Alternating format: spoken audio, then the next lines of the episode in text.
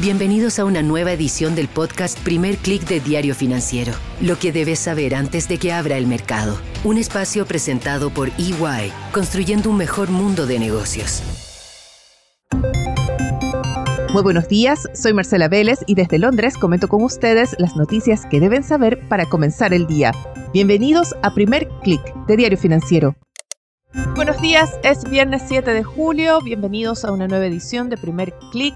Comenzamos la sesión, la última de la semana, con los mercados cada vez más convencidos de que la Reserva Federal y con ella otros grandes bancos centrales, el de la Eurozona e Inglaterra, van a tener que llevar las tasas de interés por encima de lo que habían previsto esa idea de una tasa de interés de referencia en torno a 6% de parte de la Fed comienza a tomar más forma en el mercado, especialmente después de ese reporte de la encuesta ADP de creación de empleo privado que se publicó ayer y que reveló la creación de casi medio millón de empleos en Estados Unidos en junio. Sí, son empleos que se concentran en la hotelería, el turismo, el entretenimiento. Estamos hablando de empleos que no son de muy de muy altos ingresos, pero sí mayores de lo que han sido antes. Así que hay mucha atención a lo que pasa en el mercado laboral estadounidense y ese es el evento clave en la sesión de hoy. Tendremos el reporte de tasa de desempleo que se espera haya bajado de 3,7% a 3,6% y también tendremos la cifra oficial de creación de empleo no agrícola. Esta cifra es muy importante. Cualquier número por encima de lo esperado va a agravar la aversión al riesgo que ya ha golpeado la confianza de los inversionistas y que ha hecho de esta semana una de las peores, al menos para las acciones europeas desde marzo. ¿Qué cifras estamos esperando? Bueno, se proyecta una creación de empleo no agrícola de 225 mil puestos de trabajo. Esta cifra significaría una desaceleración importante desde los 339 mil puestos que se registraron en mayo. Muy importante también será el reporte del salario por hora, para el que se espera ver una variación mensual de 0,3%, muy similar a la de mayo, con una ligera baja en su medición anual. Esta cifra cobra aún más importancia en el nuevo discurso de los grandes bancos centrales que están advirtiendo que las presiones inflacionarias se están trasladando hacia el sector de servicios. Han adoptado este discurso, podríamos decir, socialista, de adjudicar la ola inflacionaria a la codicia de las grandes empresas, hablan de una inflación generada por un alza de precios mayor al alza de los costos de las materias primas, etcétera. No mencionan, eso sí, las inyecciones de liquidez de billones de dólares, ni la demora en elevar las tasas de interés, en el diagnóstico equivocado de que la inflación era transitoria. No se menciona eso, pero dentro de este discurso nuevo que han adoptado los grandes bancos centrales, también está la idea de que ahora el riesgo es que las presiones inflacionarias surjan por las demandas de mayores salarios. Parte de este fenómeno es la estrechez en el mercado laboral, así que se va a tener muy en cuenta qué está pasando con esos pagos por hora, con esos ingresos laborales, que si no comienzan a desacelerarse, alimentarían o darían más pie a la idea de que la Fed va a tener que llevar el ajuste monetario mucho más allá de lo que se había previsto inicialmente. Con esta idea vemos que los rendimientos de los bonos del tesoro están acusando este golpe, estas expectativas de alzas de tasas más prolongadas. Estamos viendo que la tasa de los bonos del tesoro a dos años se mantiene en torno a un 5%, las tasas de los papeles a 10 y 30 años se mantienen también ligeramente por encima de 4%. Estos son niveles claves. Se teme que comiencen a provocar problemas más graves en el sector, sobre todo hipotecario. ¿Qué está pasando con los índices? Estamos viendo una sesión más bien mixta. ha cambiado algo de dirección en los últimos minutos. Hasta hace poco teníamos la mayoría de los índices en rojo, pero comenzamos a ver algunos de ellos tratando de entrar en terreno positivo. En Asia el índice regional sí cae decididamente 0,80%, arrastrado principalmente por una caída de más de 1% del Nikkei. En Europa tenemos una sesión mixta todavía con el IBEX español en pérdidas, pero los demás índices lograron revertir las tendencias y el Stock 600 sube 0,12%. En el caso de los futuros de Wall Street también vemos un recorte de pérdidas. El Nasdaq cae, eso sí, 0,19%, mientras el Dow Jones y el S&P 500 podríamos decir que están más bien planos, todavía con cierta tendencia negativa. El dólar opera con una baja de 0,18%. Y como todos viernes es día de nuestro especial semanal y el de hoy tiene también un fuerte componente de política monetaria, pero está enfocado en Latinoamérica. Conversé con Pablo Cruz, él es economista jefe de BTG Pactual para Chile, sobre las proyecciones hacia final de año, pero también hacia 2024. Muy importante, él ya está pensando en 2025 ¿Y qué economías ve en mejor pie para un repunte hacia ese entonces? Comenzamos, eso sí, conversando sobre las últimas minutas del Banco Central. Los invito a que no se pierdan la conversación. Hace un análisis muy interesante sobre el contenido de las minutas y qué podemos leer de la discusión que hay al interior del Banco Central. Hoy tuvimos las minutas del Banco Central y tuvimos esa no sé si revelación o sorpresa, pero tenemos claros quiénes son los consejeros que están apoyando la idea de una baja de tasas. Parece ser que el mercado está dando ya por hecho que se viene un recorte de tasas de parte del Banco Central de Chile. ¿Cuál es tu posición sobre esta dirección que podría tomar la política monetaria? ¿Crees que es el momento adecuado? Las minutas, yo diría que a diferencia de eh, lo que veníamos viendo en minutas en el pasado. Esta es la primera vez que yo veo minutas con una discusión tan extensa por parte del Consejo, más, más, que tan extensas, con tantas diferencias de opinión dentro del Consejo. Y, dentro de esas diferencias de opinión, nosotros ya sabíamos que tanto Pablo García como Stephanie Griffith Jones habían eh, votado por una baja de 50 puntos base en la, en la reunión pasada, y el interés estaba en ver cuál era el, razonamiento de ambos consejeros.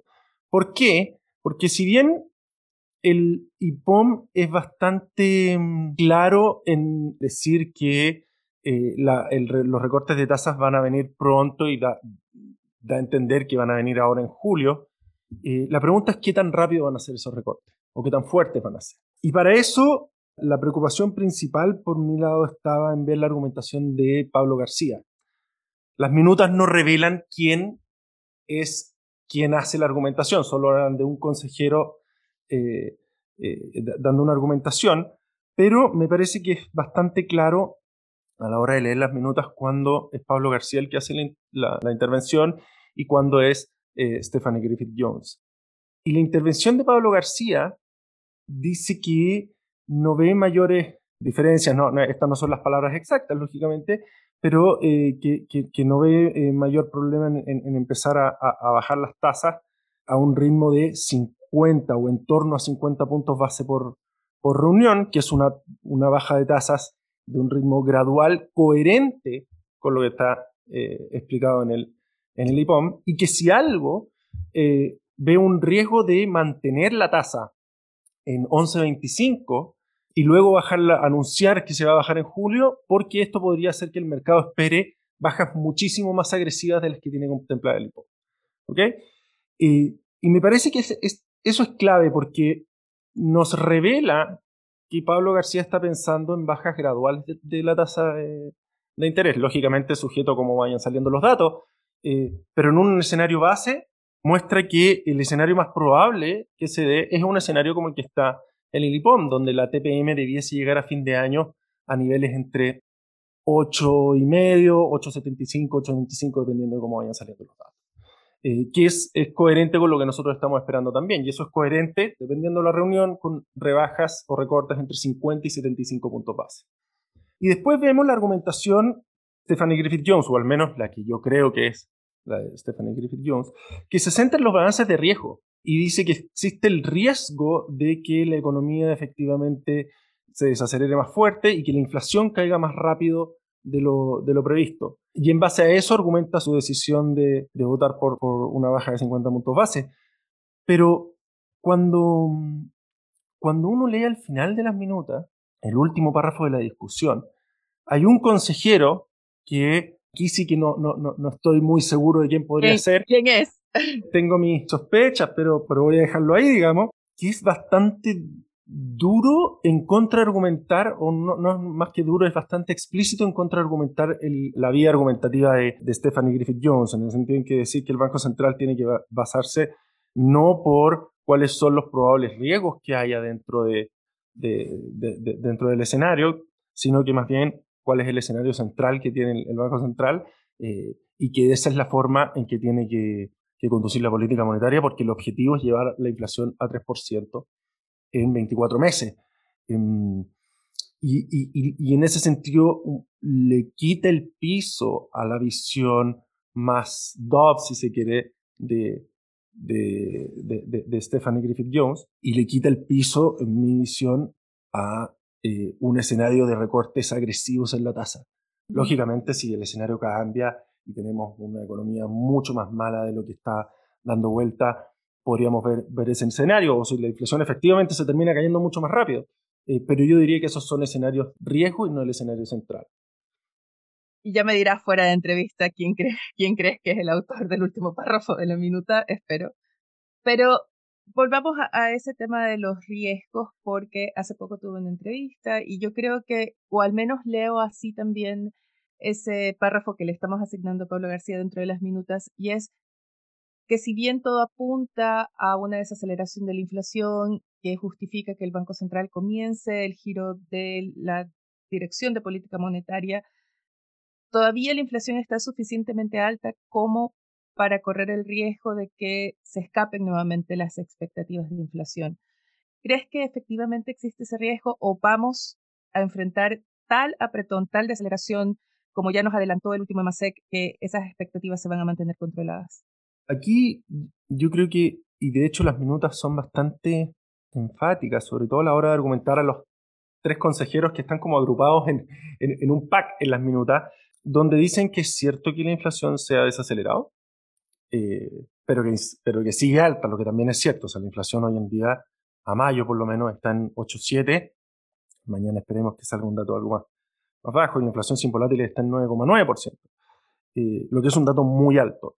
Eh, y si bien es cierto que el escenario ha ido eh, decantando en línea con, lo esperado hacia una, hacia una economía que se ha ido desacelerando, con un mix de consumo que se ha desacelerado más rápido y que apunta a menores presiones inflacionarias hacia adelante, una cosa es devolver la inflación a niveles de un dígito y otra cosa es llevarla a 3%. Y por ese lado hay una duda razonable en buena parte del Consejo en que esto se vaya a, conseguir. Sobre todo, no lo dicen las minutas explícitamente, pero uno lee el, el, IPOM, eh, se da cuenta de que el Consejo tiene una preocupación por la inflación de servicios, que, es la inflación que tiene mayores componentes de indexación y que podría devolverse eh, bastante más lento eh, hacia adelante y que por lo tanto sería mejor mantener una nota de cautela con respecto a, la tasa y una vez que, la inflación de servicios efectivamente empiece a,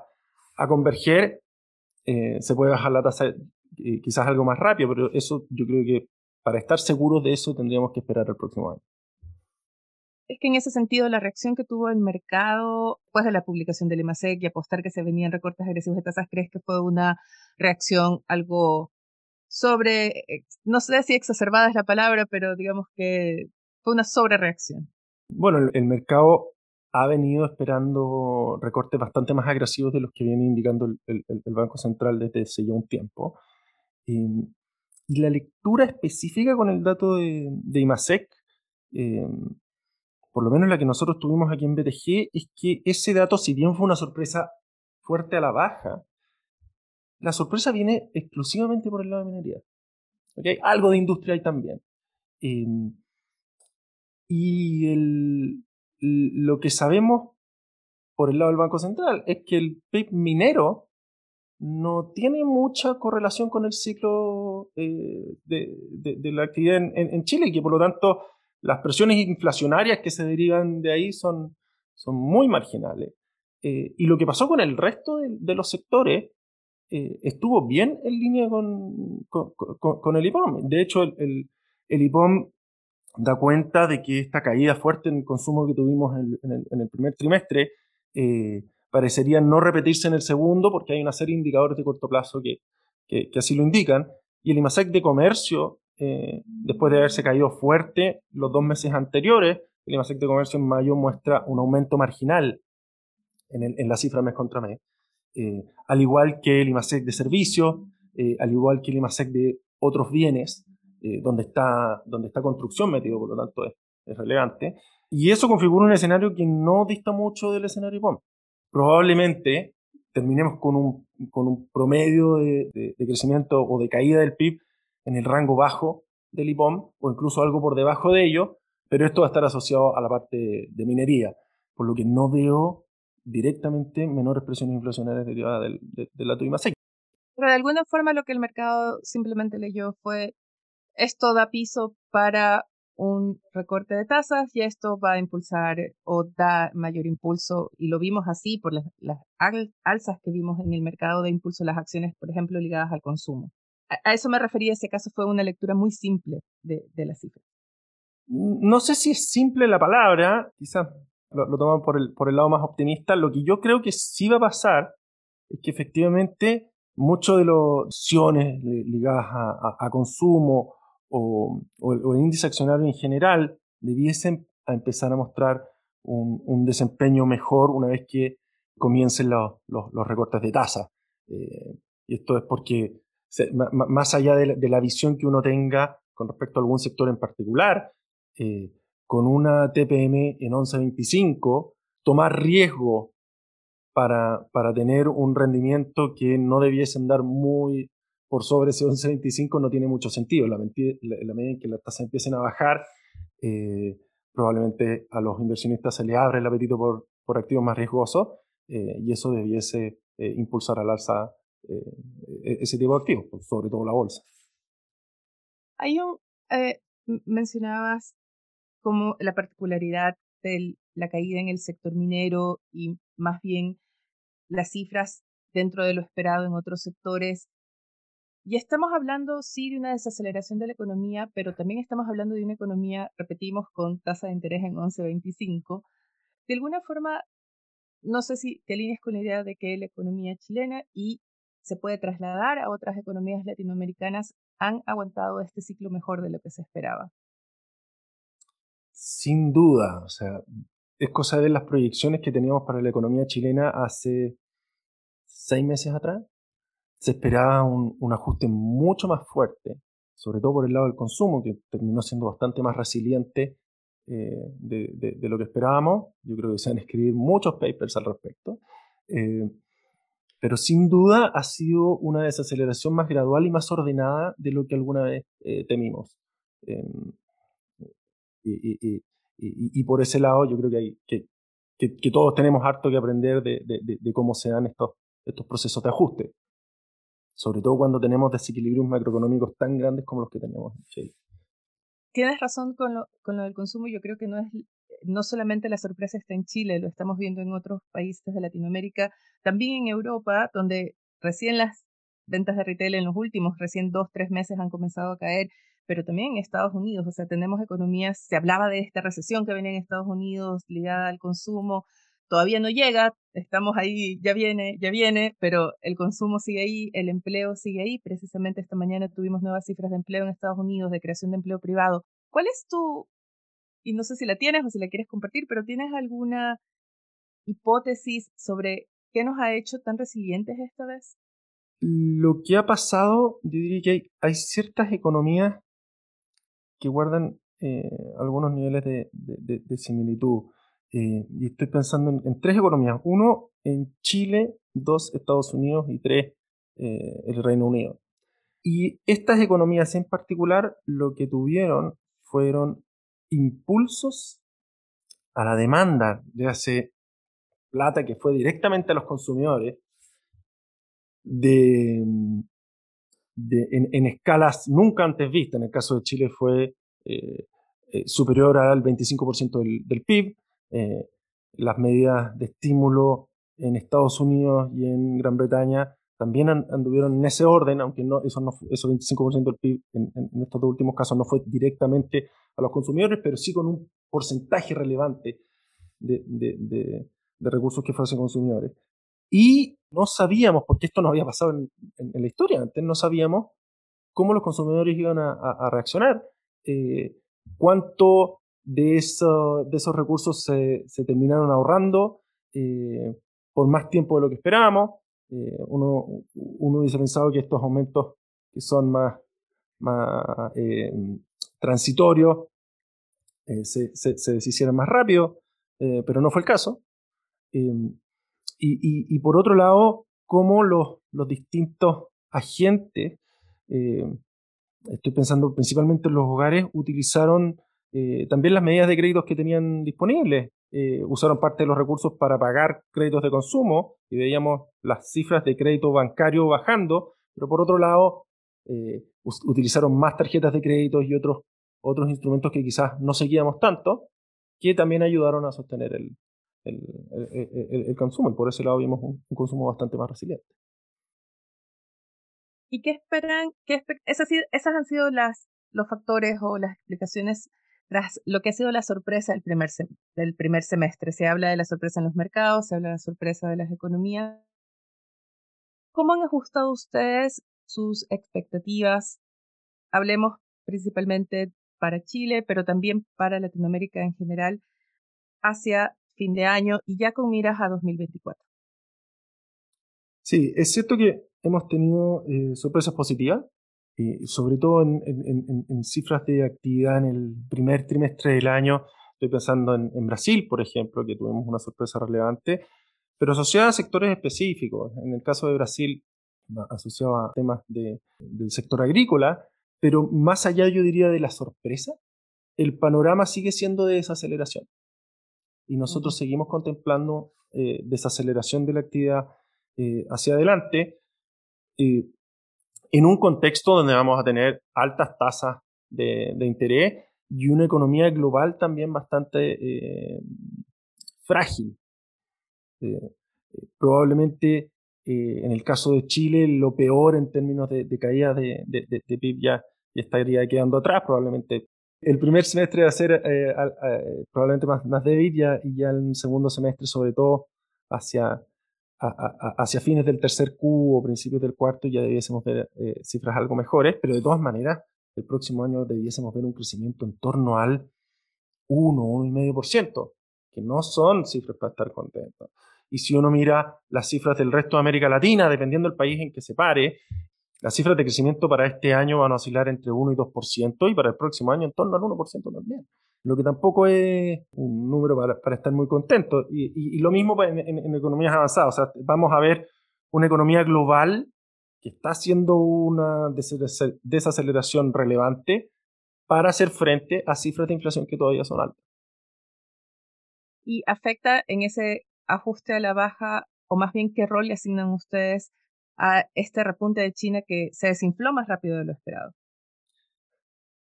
Eh, sí, yo, yo creo que la parte de, China eh, eh, es el gran o uno de los grandes riesgos para la economía global este y el próximo año. de hecho, no solo el próximo año, va a ser un riesgo que nos va a acompañar por harto tiempo, de factores o de la mano de factores que nos han estado acompañando durante, yo diría, los últimos 10 años. Eh, para nadie es sorpresa que la mayoría de los analistas, si no todos, tengan dudas respecto a la evolución del mercado inmobiliario en China. Eh, en eso se basó la estrategia de recuperación eh, de crecimiento post-crisis del 2009, medidas de estímulo fuerte hacia el sector eh, eh, inmobiliario y construcción eh, en China, empezaron a aparecer estas alertas rojas de las llamadas ciudades fantasmas en China. y hoy en día ese, canal se agotó. y además, esto viene acompañado de, y estoy pensando quizás más en el mediano plazo, de, una población en China que está decreciendo. Eh, y eso va a hacer que el crecimiento también sea, eh, sea menor hacia adelante y el impulso o la, fuerza que tenga eh, China para arrastrar al resto del mundo, para impulsar al resto del mundo va a ser cada vez menor. y un tercer punto con respecto a China viene por el lado de este auge del proteccionismo o desglobalización eh, que ha ocurrido eh, durante los últimos cinco años, se en, lo más reciente, eh, y ha hecho que el, canal, principal canal de crecimiento en China, que eran las exportaciones, esté en duda en la medida en que economías relevantes como Estados Unidos empiecen a reemplazar las importaciones desde China por producción local o importaciones desde, desde otro lado, por ejemplo, desde México. Eh, así que por ese lado, el crecimiento de China sin duda es un, es un riesgo. Nosotros estamos esperando que China crezca en torno al 5% eh, este año y probablemente el próximo año veamos cifras por debajo del 5%, más cercanas a 4%. Eh, y eso, para una economía como la China, son, son, son cifras bastante, bastante pobres.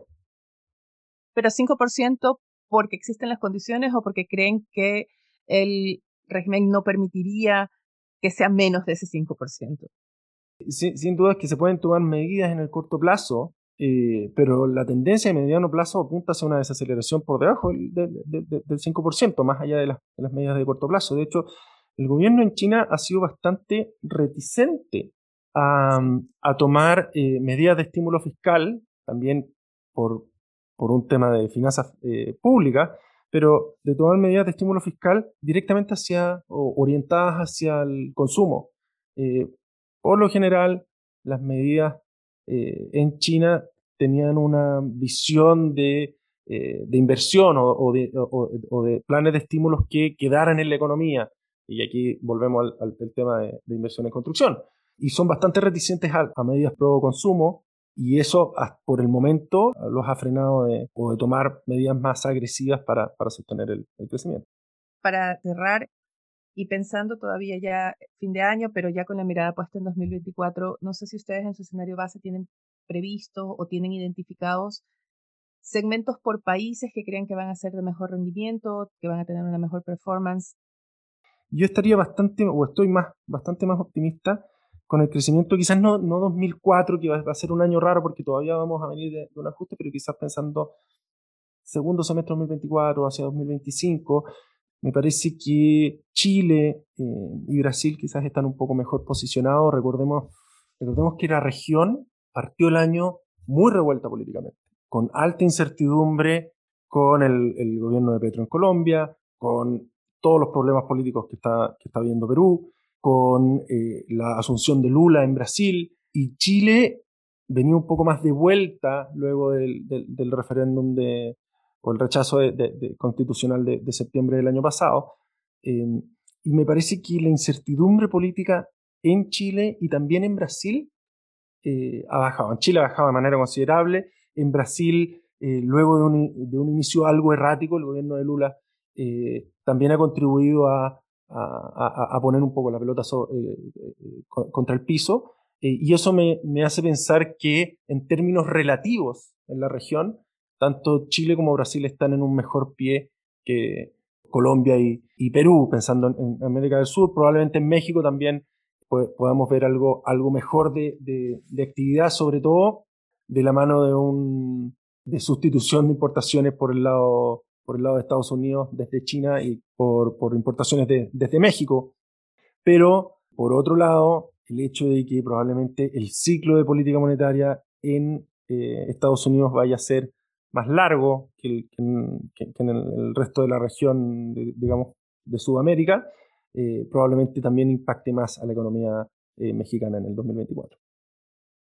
Muy importante en el diagnóstico, como escucharon, la entrevista se realizó ayer, así que Pablo se refería al reporte de inflación que está por publicarse esta mañana en Chile y para el que se espera también muestre una desaceleración.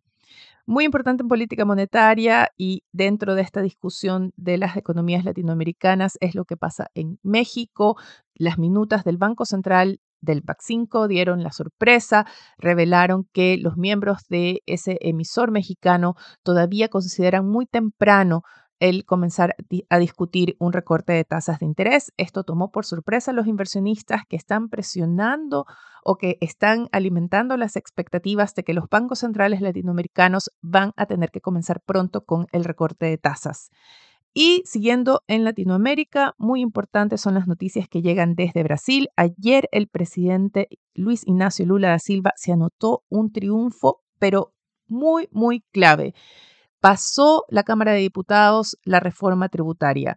Es la primera gran reforma que se aprueba en décadas y busca simplificar el sistema tributario, que es considerado uno de los más complejos del mundo, trae elementos interesantes como una tasa estándar de impuesto.